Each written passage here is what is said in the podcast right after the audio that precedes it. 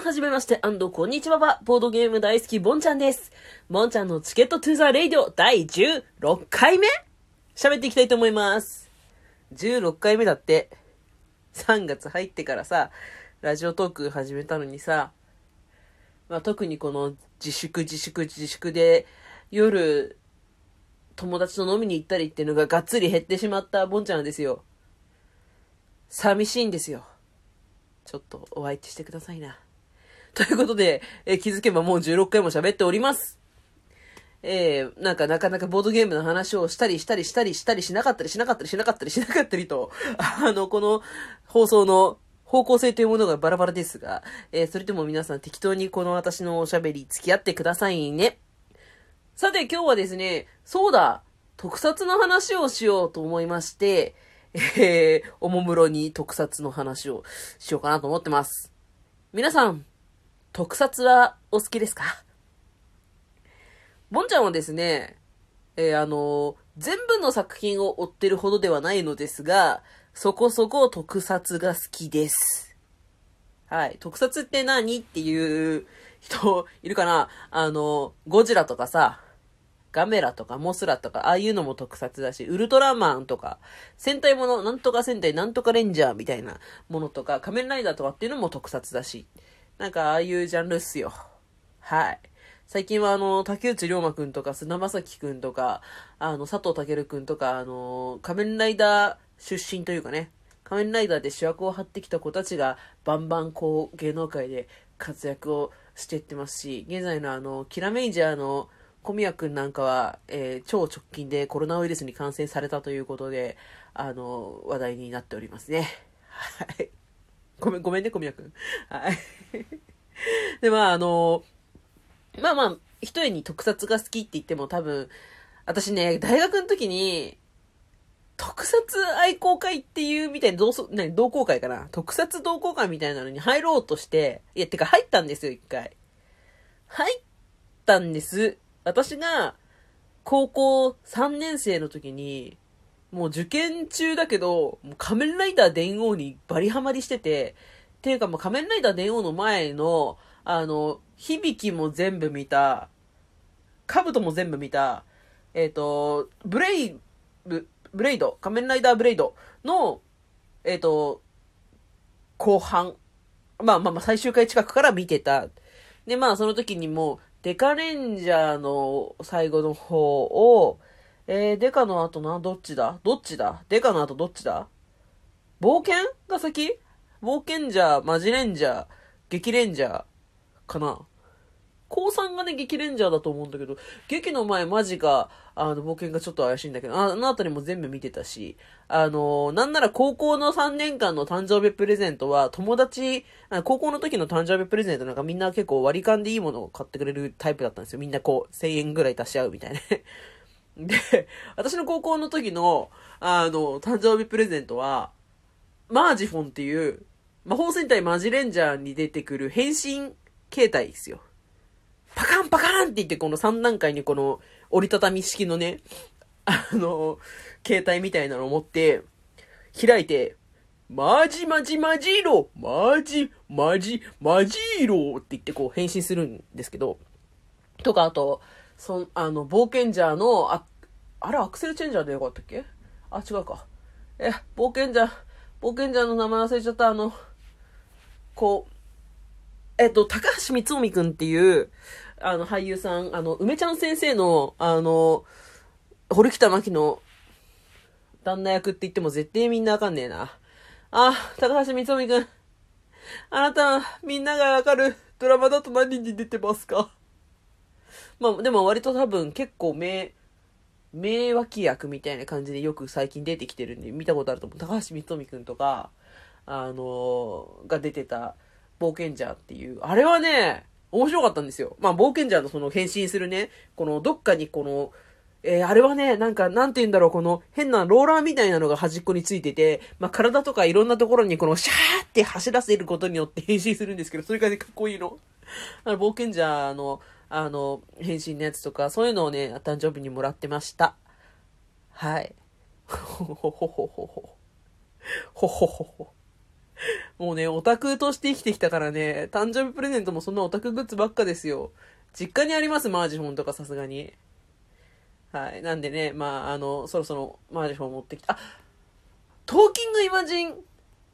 トーキングイマジン、桃太郎スっていう、あの、ボタンを押して、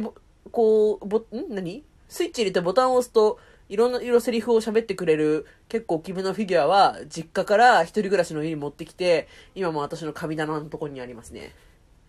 私の神棚のところはね、結構いろんなフィギュアとか、あの、ぬいぐるみとか飾ってあって、もう本当に見せたい。ラジオだと、あの、伝わんないけど、私の部屋めちゃくちゃザオタクの部屋してるんですよ。ボードゲームの棚もボードゲームいっぱいあるんですけど、あの、あとフィギュアだとセーラームーンが大好きで、ちょっとね、今度ね、近いうちセーラームーンとドラえもんについては語る話するわ。語る放送する。もうセーラームーンもめちゃくちゃフィギュアあるし、本当にめちゃくちゃフィギュアあるし、セーラームーンなんかはあの、限定カフェみたいなところでもらえる、あの、期間限定のお皿みたいなのもめちゃくちゃあるし、あ、でもあの、セーラームーンオタクって言っても、なんて言うんですかね、あの、ゴスロリとかロリータとかが着るような人とか、あの、のタイプの、なんだろう、ピンクの、キラキラ、メルヘン、ペガサス大好き、フフフみたいな系統の着方ではなく、ザ・オタクって感じで、あの、DVD も全巻あるし、なんですかね、正統派？正統派？まあ、とりあえず、セーラームーン好きなんです。ちょっと今度セーラームーンカタログやるわ。はい。ということで、気持ち悪いなオタクってさ、すぐ興奮するんだよな。ということで、あの、特撮結構通ってきたんですよ。で、特撮の中でも、でも結構ね、間空いたり、大人になってから見たりっていうのもあるから、ちょっと全然置いてない、数も毎回置いてないんだけど、何が好きだったかっていうと、私の人生を変えた特撮としては、未来戦隊タイムレンジャーっていうものがありまして、これは私の人生にマジで外せない。私大学入った時に結構まあその放送系の学校行ったっていう風にお話ししたと思うんですけど、あの、面接かなんかに面接シートみたいなところで、やっぱしあなたに影響を与えた作品とかありますか？みたいな、あの、将来の夢って何ですか？みたいな、こういうね、何を勉強したいですか？っていうようなことを書く、書いて面接する時があったんですけど、私書きましたもん。影響された作品、未来戦隊タイムレンジャー。で、小林靖子さんみたいな脚本家になりたい。っていうで、私なんかその時に、あの、ちょっと待って、タイムレンジャーの話先にしようか。まあ、タイムレンジャーは、私が中学校の時に、親友の女の子の家に結構しょっちゅう学校帰りに遊びに行ってたんですよ。で、その時に、その子結構年の離れた弟がいて、で、まあ、ツタヤみたいなゲオみたいなところで、ビデオを借りてきて、その弟と結構その子供の時に見た特撮っていうのを見るのがブームだっていうから、私もそれで一緒に見て、で、たまたま見たのが未来戦隊タイムレンジャーと銀河マンだったのかな。もうね、びっくりしたの。まあ結構その、なんとか戦隊なんとかレンジャーっていう、いわゆるスーパーヒーロータイムの、あの、戦隊ものって、子供向けなんですよ。子供向けなんですけど、未来戦隊タイムレンジャーは、もうあの、まずオープニングが子供が聞き取り不可。英語だらけ。超かっこいい。で、ちょうど2000年の時だったんですよ。2000年の時で、主人公は長井勝。なんですけど、あの、2000年だったから未来がテーマなんですけど、まあ一人の現代人の、なんか財閥みたいなところの超金持ちの息子なんだけど、親父の力は借りたくねえっつって、なんか一人で、あ あの あ、なんか、何でも屋さんみたいなね、会社を開いちゃうって、もうその発想がね、個人的にはね、金持ちの息子の発想だなって感じなんですけど、まあその、たつ、あの、浅見達也くんかな？っていう、えー、主人公、よく今名前言えたな、あの、達也、達也っていうのが、まあ結構ジョギングしてる時とかにみんな仲間と出会うんですけど、えっ、ー、と、未来では、西暦3000年の未来では、その、マフィアのドン・コルネオっていう、凶、凶悪犯罪組織みたいな奴らが、あの、脱獄して、それ、現代にやってきちゃったんですよ。で、それを、えー、こう、追っかける特殊警察みたいなので、タイムレンジャーっていうのが4名派遣されてくると。で、それが、あの、一緒に出会って、未来戦隊タイムレンジャーとして5人で活動して、で、現代の姿では、その、達也が開く、トゥモローリサーチっていう名前の、何でも屋さんをやるんですよね。で、まあまあまあ、その、いろいろ結構、ドキドキする、未来人と現代人のもうなんか、まあ恋愛とかもあるし、妊娠もあるし、まあいろいろあるんですけど、マスクの下が、この変身した後にマスクのね、あと頭の方がね、壊れて、マスク越しに顔面が見えて、その下が血だらけなんですよ。で、あの、父親、実の父親との対面っていうのもあるし、あとその、なんか、もう一人現代人で、ダブルレッドで、あの、タイムファイヤーっていう、ちょっとや、なんか、やんちゃなやつがいるんですけど、そいつは最後、なんかザ、雑魚に、雑魚に撃たれて死ぬんですよ。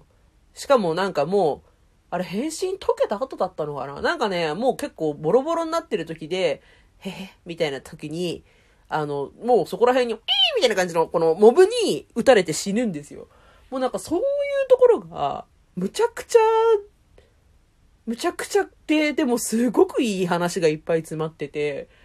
なんかタイムレンジャーによって私は結構特撮が好きになっちゃったんですね。ということで、ごめんなさい。時間が足りません。あの、もう一枠撮ろうと思います。もう一放送しようと思います。ということで、ボンちゃんが特撮が好きな話でした。続くよー